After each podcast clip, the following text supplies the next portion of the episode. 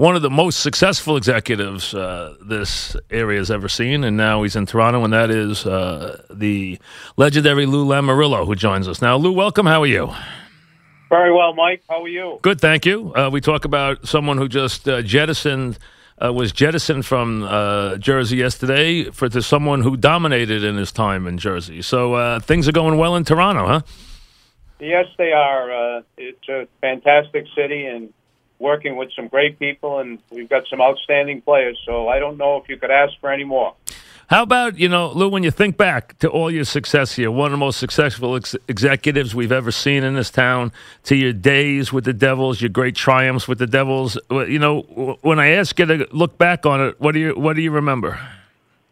Well, I remember the, the great people, Mike. Uh, I was very fortunate to, to work and come to work. Uh, my first really professional situation with uh, John McMullen, who, who was just an outstanding boss, and then uh, you know working with other people and really uh, and George Steinbrenner.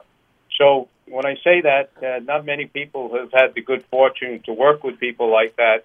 Uh, but not only that, the great players that we had um, and the great people they were. And you don't win or have success unless you're working with great people. Um, no one knows that better than you. Lou, what was your secret? I mean, to your success, what was important to you? You built a team that was successful every year. You've won everywhere you've been, whether it was in college, whether it's been with the Devils, now with Toronto. What is it that you look for or you try to do when you try to build a culture where you are? Well, I think it starts uh, very simplistically with good people, um, good character, and players who have uh, the same thing. And I think that you have to surround yourself with people who are very strong people. Uh, I'm a believer that uh, you know you you hire as many strong people as you can uh, who know much more than you do in certain areas and work with them and grow with them. Uh, and it will always come down to the players uh, performing and getting them to get the maximum out of what their abilities are. But uh, it's all about people. After we're talking about Lou Lamoriello, who obviously uh, won multiple championships with the Devils, did a great job through as many years there, and now he's in Toronto. And when he went to Toronto, they were at the bottom, and now obviously they have uh, moved to where they are right now, uh, very close to the top, third in the East, and have some of the, uh, you know, as what I understand, Lou, some of the best young talent in the sport. Well, I, I cannot take any credit uh, for a lot of the talent that is here. Uh, they've done an outstanding draft uh, drafting over the last couple of years, um, and in my opinion, have the the best coaching staff right now uh, in the National Hockey League. And when you have that, and, and you can get the maturity out of the young players, and they grow together, and uh, you know they, they support each other, then success will take care of itself. Uh, but it's it's just trying to keep uh, all of it going in the same direction and uh, getting people to understand that the you know logo will always be where it should be in front of the shirt and make sure that it doesn't get mixed up with the back name on the shirt. You know, interestingly, uh, if people are old enough, they remember Toronto was a dominant franchise. I mean, a legendary franchise, and went through a lot of lean years. Now that that you've uh, helped revitalize the Leafs, how's it? How is it up there? What's the reaction? Is it crazy?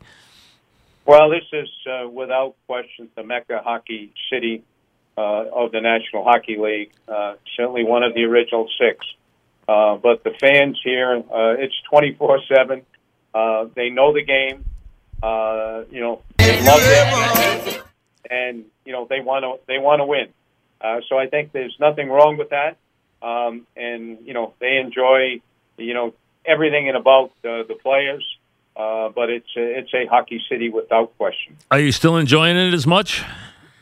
You do. Uh, I think once you stop enjoying it, then it's time uh, to not do it. Uh, but uh, the people around you uh, motivate you. The people around you, uh, you know, allow you to feel good about what you do.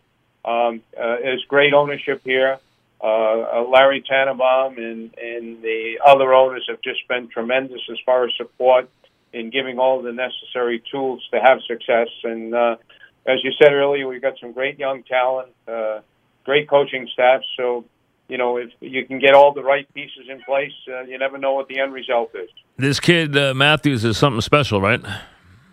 he really is. Um, I think the best. Uh, whenever I'm asked the question, uh, the best way I can describe him is he came into the league the first night and scored four goals, and was asked about that after the game, and very humbly said he allowed his man to slip by him in overtime, uh, which cost the loss, and that's how he answered the question uh, as far as what he thought of the night, and I think that says it all about him.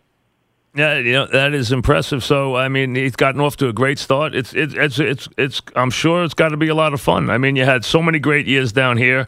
Uh, you were incredibly successful down here with what you achieved, and uh, you were always a big part of the show. You've been on the show a million times through the years of Mike and the Mad Dog, and through the years with uh, myself. So uh, we wanted to have you on one more time before I finally uh, say goodbye. So uh, that's why we wanted well, to Mike, get wanna... everybody to come on the show, and especially you.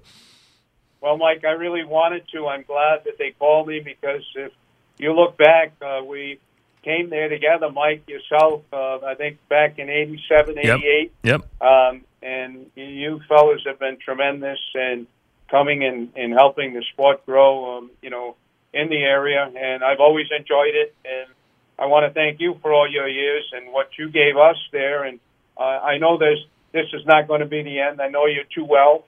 Uh, so I want to wish you the best of luck in that next uh, step and appreciate everything you've done and said over the years. Thank you, Lou, very much. Pleasure to have you on. Good luck this season. If uh, if I if I'm in the neighborhood, I'll stop in and say hello.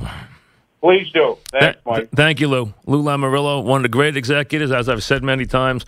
In any sport, if I could, uh, if you ask me he'd be the top of my list. I don't care what team it was. You made Lou uh, Lamoriello the general manager or the president, you'd win. I mean, the guy, when he was in college and he was running Providence and knew nothing about basketball, who did he hire to run his to, to coach the team? Rick Pitino. So he knows how to find winners. He's now built Toronto back up to where they are a tremendous team. And if that was easy, why did it take Toronto so long to do it? And here with the Devils, all he did was win year after year after year and championship after championship. So he's been a legendary uh, general manager, and I should say part owner because Lou Lamoriello did in the McMullen years did own a piece of the team, so he actually was a co-owner too. it wasn't an equal ownership, but he did have part ownership of the franchise too. So they used to say Lou threw it around like it's his money because it was.